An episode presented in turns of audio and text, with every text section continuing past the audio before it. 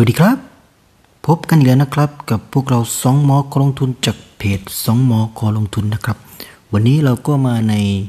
ซีรีส์สบายสบายสไตล์สองหมอนะครับ มาในซีรีส์ที่ชื่อว่าสรุปกองทุนหุ้นโลกพอดแคสต์นะครับ ก็วันนี้กองทุนที่เราจะมีรีวิว ถึงความน่าสนใจก็คือกองทุนที่ชื่อว่า One Discovery RA นะครับเดี๋ยวเราจะวิ มาแนะนำนะครับมารีวิวนะครับความน่าสนใจแล้วก็ความเสี่ยงของกองทุนนะครับ ให้เพื่อนๆลองรับชมรับฟังพิจารณากันดูนะครับ เพราะว่ากองนี้ก็ถือว่าเป็นกองที่อยู่ในเมกะเทรนเหมือนกันนะครับผมอะมาเริ่มกันเลยนะครับ กองทุนคือกองทุนเปิด One Discovery นะครับ อยู่ในค่ายวันนะครับอยู่ในเครือกรุงศรีอยุธยานะครับ เป็นกองทุนเปิดชนิด ไม่จ่ายเงินปันผลนะครับสำหรับนักลงทุนทั่วไปนะครับ มีความเสี่ยงระดับ 6 นะครับ ความเสี่ยงทั้งหมดก็มี 8 ระดับนะครับ 6 ใน 8 นี่ก็ถือว่าสูงนะครับ เพราะว่าเป็นกองทุนที่ลงทุนในหุ้นนะครับเป็นหลักนะครับ ก็เขาก็ลงทุนในหุ้นทั่วโลกนะครับ เป็นทีมที่มีการเติบโตระยะยาวนะครับ โดยตัวหุ้นเนี่ยส่วนใหญ่จะเป็นลักษณะของ mid และ small cap นะครับทำให้มีความผันผวน ค่อนข้างสูงทีเดียวเลยนะครับ โดยกองเนี้ยทางค่ายบลจ.วันเนี่ยได้ไป feed ในกอง master ก็คือกองเบลิกิฟอร์ดเวอร์วาดิสโ v รีฟันนะครับกองเทพจากในเครือสหราชอาณาจักรนะครับที่มีประวัติศาสตร์ยาวนานนะครับ ตัวที่ไป feed เนี่ยก็ไป feed อยู่ 98%ของกองเลยนะครับ ส่วนอีกที่เหลือนี่ก็จะมี JP Morgan Chase นะครับ USD JP 1 Dis นะครับ 2%แล้วก็ไป ลงทุนในกลุ่มธนาคาร อีกไม่ถึง 1%นะครับคือ SCB TMB แล้วก็กรุงศรีอยุธยานะครับผม เรามาดูความน่าสนใจก็คือหุ้นนะครับสี่ระดับแรกนะครับ ซึ่งพวกนี้ก็จะลงทุนเกิน 4%ในแต่ละตัวนะครับผมข้อมูลล่าสุดในวันที่ 31 เดือนตุลาปี 64 นะครับอันดับหนึ่งคือหุ้นเทสลานะครับก่องนี้ถืออยู่ 6.2%นะครับ ก็เชื่อว่าเพื่อนๆคงไม่มีใครไม่รู้จักนะครับเทสลาในนาทีนี้ครับก็เป็นของคุณอีลอนมัสนะครับ เป็นค่ายรถยนต์ EV นะครับที่มีมูลค่าสูงสุดในโลกปัจจุบันนะครับแซงหน้าโตโยต้าไปแล้วนะครับเขาก็ยังไม่หยุดพัฒนานะครับ โดยเขามุ่งเน้นที่จะพัฒนาไปถึงในระบบของ Self Driving Car นะครับผมเขาโชว์ความเป็น AI แล้วก็มี Ecosystem ที่แข็งแกร่งนะครับแบรนด์เป็นพรีเมียมนะครับจากค่ายอเมริกา นะครับใครชอบเทสลาก็ลองดูหุ้นนี้ได้นะครับกองนี้ถืออยู่ 6.2%นะครับตัวที่ 2 ก็คือ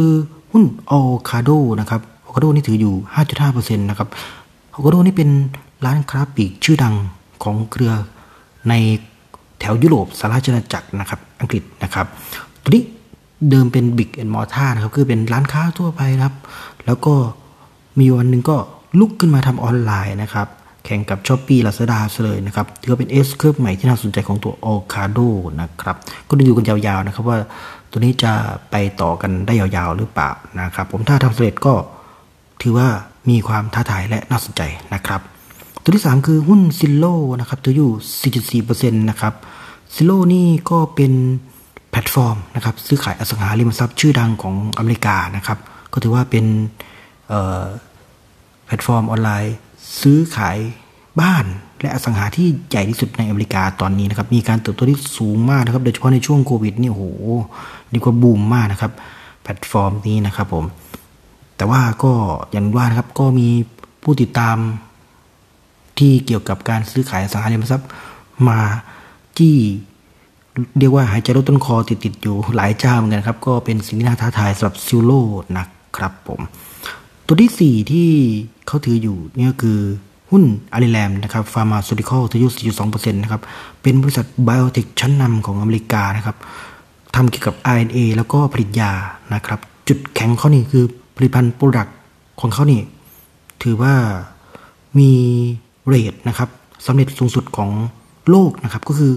เวลาที่เขาผลิตออกมาเนี่ย แทบจะไม่โดน reject จากตัวอย. ของอเมริกาเลยนะครับ แล้วก็ เวลาผลิตใน pipeline มาแล้วเนี่ย โอกาสผลิต เรียกว่าแทบจะร้อยเปอร์เซ็นต์นะครับ ก็คือโอกาสผลิต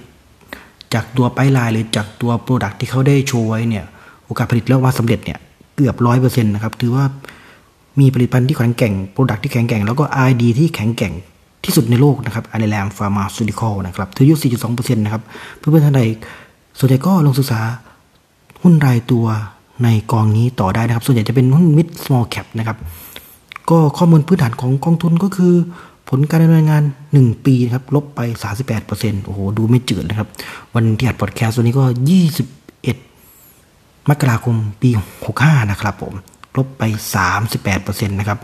ช่วงนี้ก็เป็นช่วงปรับฐานแรงอเมริกานิดนึงนะครับผม มีแม็กซิมัมดอดาวก็คือขึ้นสูงสุดลงต่ำสุดได้ถึงลบ 44%นะครับ เรียกว่า โอ้โหเวียงกันหัวใจวายเลยครับเพื่อจะได้หัวใจไม่แข็งแรงก็แนะนำ นะครับศึกษาดูก่อนนะครับผมเพราะว่าช่วงนี้ก็ตลาดอเมริกาหรือว่าตลาดทั่วโลกก็ดูไม่ค่อยสดใสนะครับ เพราะมีข่าวร้ายเรื่องการขึ้นดอกเบี้ยนะครับผมเอาลองพิจารณาดูค่าธรรมเนียมนะครับ โดยรวมอยู่ที่ 1.79%นะครับรวมทั้งหมดนะครับก็ถือว่ากลางๆครับไม่แพงมากนะครับ แล้วก็มีการ hedging FX นะครับป้องกันความเสี่ยงของค่าเงิน อันนี้ก็ถือว่าดีนะครับ เพราะว่าช่วงนี้ตลาด ค่าเงินเราพันปวนมากนะครับ เดี๋ยวขึ้นเดี๋ยวลงสวิงครับหัวใจวายได้นะครับ ถ้ามีการป้องกันความเสี่ยงค่าเงินรายปีนี้ก็ถือว่าดีต่อใจมาก ๆ เลยนะครับ เพราะบางทีได้กำไรจากหุ้นก็อาจขาดทุนค่าเงินได้เหมือนกันนะครับผมแอบแล้วก็มีการบริหารกองทุนแบบ active management นะครับ โดยผู้จัดการกองทุนทั้งฝั่งไทยและฝั่งยุโรปสามารถปรับพอร์ตได้ตามสถานการณ์แล้วก็เครื่องมือที่มีอยู่ แล้วก็ตามดุลพินิจนะครับผม อันนี้ถือว่าดีนะครับ เพราะว่า ช่วงนี้เป็นช่วงที่เป็น VUCA World ผันผวนมาก ๆ นะครับผมก็ถ้าเกิดว่าสามารถปรับพอร์ตได้ไม่เป็นแบบ passive นี่ก็อาจจะนะครับอาจจะคาดหวังผลตอบแทนที่ดีกว่าตลาดในระยะยาวได้นะครับ แล้วก็กองนี้ก็มีข้อได้เปรียบคือลงทุนแบบ global invest นะครับคือลงทุนหุ้นทั่วโลกนะครับ อันนี้ก็ถือว่าดีนะครับ ไม่กระจุกตัวแล้วก็ไม่ยึดติดนะครับ พร้อมจะหาโอกาสใหม่ ๆ ได้เสมอกับหุ้นทั่วโลกที่อาจจะเกิด ได้ทั่วมุมโลกนะครับ ตรงไหนก็ได้ของมุมโลก เขาก็จะไปแสวงหาตัวดีๆมาให้เรานะครับ อันนี้ก็ถือว่าดีต่อใจมากๆเลยนะครับ แต่ว่าความเสี่ยงก็มีนะครับ เนื่องจากเป็นหุ้นที่ลงทุนในกลุ่ม mid small cap นะครับทำให้ความผันผวนนี้มากกว่าหุ้นใหญ่แน่นอนนะครับผมมันจะไม่เหมือนกับตัวรุ่นพี่ก็คือวัน UGGRA นะครับซึ่งเป็น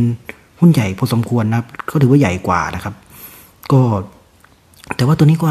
จะแลกมาด้วย การเติบโตที่อาจจะสูงกว่านะครับ แล้วก็ได้ผลตอบแทนเยอะกว่าในระยะยาววงเล็บนะครับ ถ้าเลือกถูกตัวนะครับ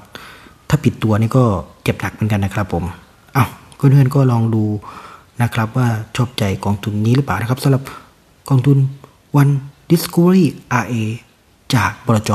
วันนะครับ ก็ขอบคุณที่รับชมรับฟังพวกเรานะครับหวังว่าคอนเทนต์นี้คงได้ประโยชน์ต่อเพื่อนแล้วก็เป็นประโยชน์ต่อการลงทุน